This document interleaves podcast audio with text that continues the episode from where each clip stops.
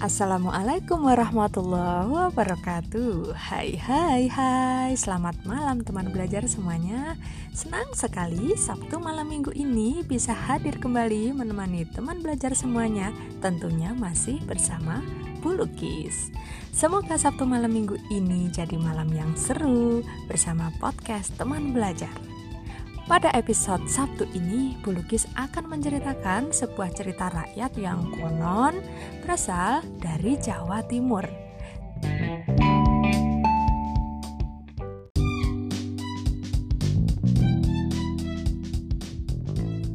Judulnya adalah Kisah Joko Buduk dan Putri Kemuning. Joko Buduk adalah seorang pemuda yatim piatu nan miskin. Ia mengidap penyakit buduk Buduk itu bisa disebut dengan penyakit kudis teman belajar ya. Oleh karena itu ia dipanggil dengan nama Joko Buduk. Namun walaupun begitu, Joko Buduk berhasil menikahi seorang putri raja. Bagaimana Joko Buduk dapat menikahi putri raja itu? Ayo, kita ikuti ceritanya bersama-sama ya.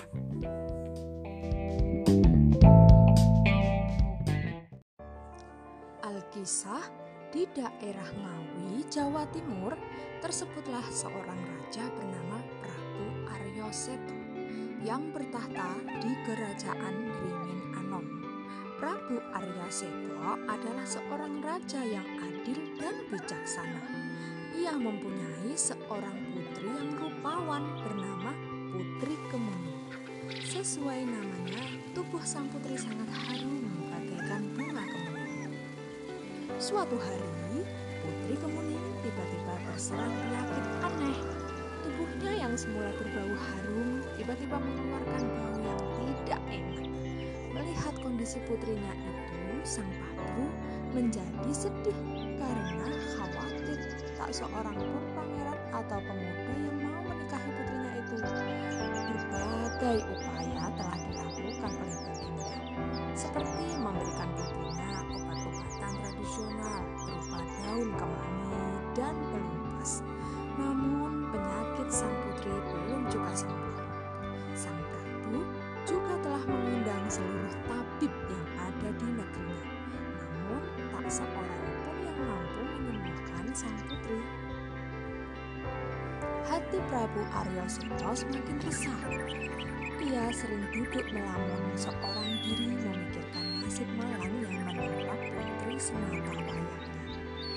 Suatu ketika, tiba-tiba terlintas dalam pikirannya untuk melakukan semedi dan meminta petunjuk kepada Tuhan yang Maha Kuasa agar penyakit langka yang menimpa putrinya dapat disembuhkan.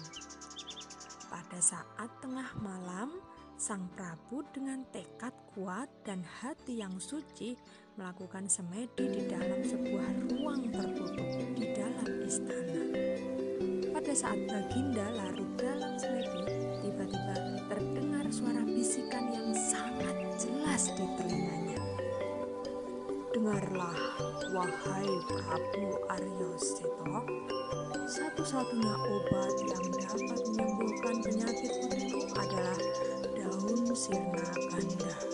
Daun itu hanya tumbuh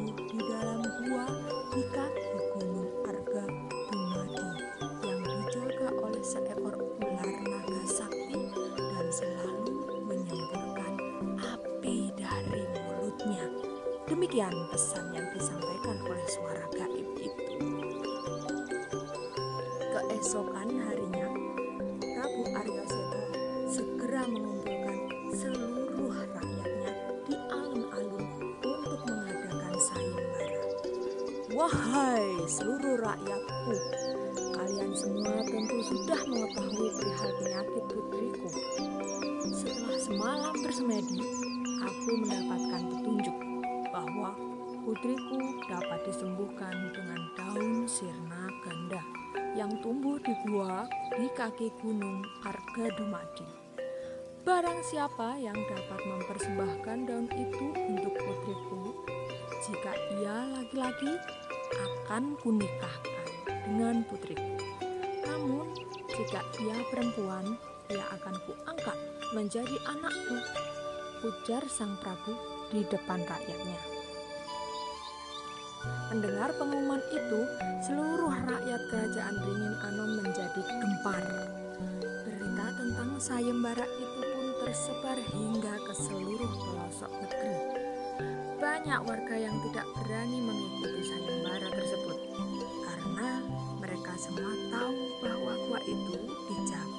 seekor naga yang sakti dan sangat ganas. Bahkan sudah banyak warga yang menjadi korban keganasan naga itu. Meski demikian, banyak pula warga yang memberanikan diri untuk mengikuti sayembara tersebut karena tergiur oleh hadiah yang dijanjikan oleh sang Prabu. Setiap orang pasti akan senang jika menjadi menantu ataupun anak angkat raja. Salah seorang pemuda yang ingin sekali mengikuti sayembara tersebut adalah Joko Buduk. Joko Buduk adalah pemuda miskin yang tinggal di sebuah gubuk reot bersama ibunya di sebuah desa terpencil di dalam wilayah kerajaan Dingin Anom. Ia dipanggil Joko Buduk karena mempunyai penyakit langka, yaitu seluruh tubuhnya dipenuhi oleh penyakit buduk atau itu sudah dideritanya sejak masih kecil. Meski demikian, Joko Buduk adalah seorang pemuda yang sakti. Ia sangat mahir dan gesit memainkan keris pusaka yang diwarisi dari almarhum ayahnya. Dengan kesaktian itu, ia ingin sekali menolong sang putri. Sementara itu, para peserta sayembara telah berkumpul di kaki Gunung Arga Dumadi untuk menguji kesaktian mereka.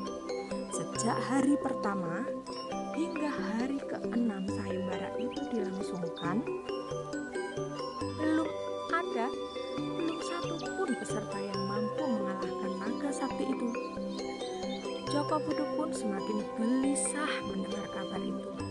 Pada hari ketujuh, Joko Buduk dengan tekadnya yang kuat memberanikan diri datang menghadap kepada Sang Prabu. Di hadapan Prabu Aryo Seto yang memohon izin untuk ikut dalam sayembara itu. Ampun baginda, izinkan hamba untuk mengikuti sayembara ini untuk meringankan beban sang putri. Pinta Joko Buduk. Prabu Arya Seto tidak menjawab. Ia terdiam sejenak sambil memperhatikan Joko Buduk yang tubuhnya dipenuhi bintik-bintik merah. Siapa kamu, hai anak muda? Dengan apa kamu bisa mengalahkan naga sakti itu? Tanya sang Prabu. Hamba Joko Buduk Baginda, hamba akan mengalahkan naga itu dengan keris pusaka hamba ini. Jawab Joko Buduk seraya menunjukkan keris pusakanya kepada sang Prabu. Pada mulanya, Prabu Aryo Seto ragu-ragu dengan kemampuan Joko Buduk. Namun, setelah Joko Buduk menunjukkan keris pusakanya dan tekad yang kuat, akhirnya sang Prabu menyetujuinya. Baiklah Joko Buduk, karena tekadmu yang kuat, maka keinginanmu kuterima. Semoga kamu berhasil ya, ucap sang Prabu. Joko Buduk pun berangkat ke Gunung Arga Dumadi dengan tekad membara. Ia harus mengalahkan naga itu dan membawa sirna ganda. Setelah berjalan cukup jauh, sampailah ia di kaki Gunung Arga Dumadi. Dari kejauhan, ia melihat semburan-semburan api yang keluar dari mulut naga sakti penghuni gua itu. Ia sudah tidak sabar ingin membinasakan naga itu dengan keris pusakanya. Joko Buduk melangkah perlahan mendekati naga itu dengan sangat hati-hati. Begitu ia mendekat, tiba-tiba naga itu menyerangnya dengan semburan api. Joko Buduk pun segera melompat mundur untuk menghindari serangan itu. Naga itu terus bertubi-tubi menyerang sehingga Joko Buduk pun terlihat semakin kewalahan. Lama-kelamaan, kesabaran Joko Buduk pun habis. Ketika naga itu lengah, Joko Buduk segera menghujamkan kerisnya ke perut naga itu. Darah segar pun memancar dari tubuh naga itu dan mengenai tangan Joko Buduk. Sungguh ajaib. Tangan Joko Buduk yang terkena darah sang naga itu seketika menjadi halus dan bersih dari penyakit buduk. Melihat keajaiban itu, Joko Buduk semakin bersemangat ingin membinasakan naga itu dengan gesitnya, ia kembali menusukkan kerisnya ke leher naga itu hingga darah memancar dengan derasnya. Naga sakti itu pun tewas seketika. Joko Buduk segera mengambil darah naga itu lalu mengusapkan ke seluruh badannya yang terkena penyakit buduk. Wow, seketika itu pula seluruh badannya menjadi halus dan bersih dari buduk. Tak sedikit pun kini bintik-bintik merah yang tersisa. Saat ini Joko Buduk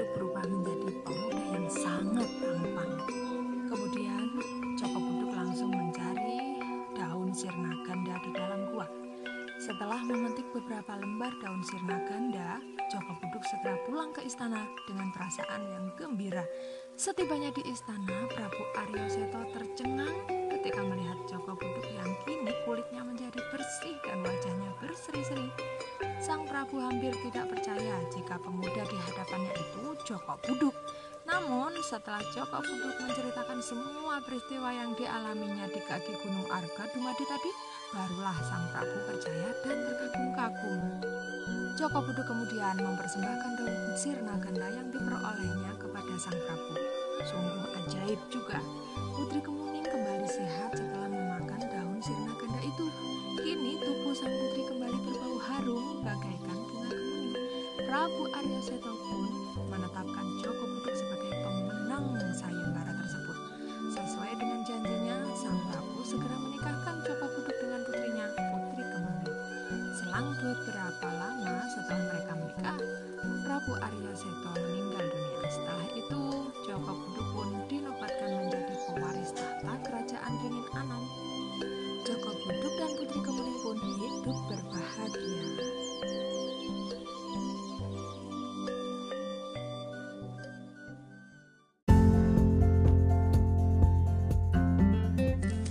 Baik teman belajar, demikian cerita legenda Joko Buduk dan Putri Kemuning dari daerah Ngawi, Jawa Timur. Pelajaran yang dapat dipetik dari cerita yang perlu disampaikan tadi di antaranya adalah keutamaan sifat pemberani dan pandai menepati janji. Sifat pemberani ditunjukkan oleh Joko Buduk yang tidak gentar melawan naga sakti.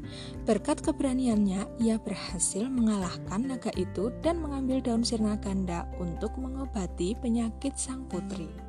Semoga kalian semuanya bisa meneladani sifat pemberani dan pandai menepati janji ya teman belajar. Sekian dulu ya episode Sabtu ini teman belajar. Sampai jumpa di episode-episode berikutnya masih bersama podcast teman belajar. Belajar bersama teman bersama kita cerdas, berkarakter, dan berprestasi. Bye bye. Wassalamualaikum warahmatullahi wabarakatuh.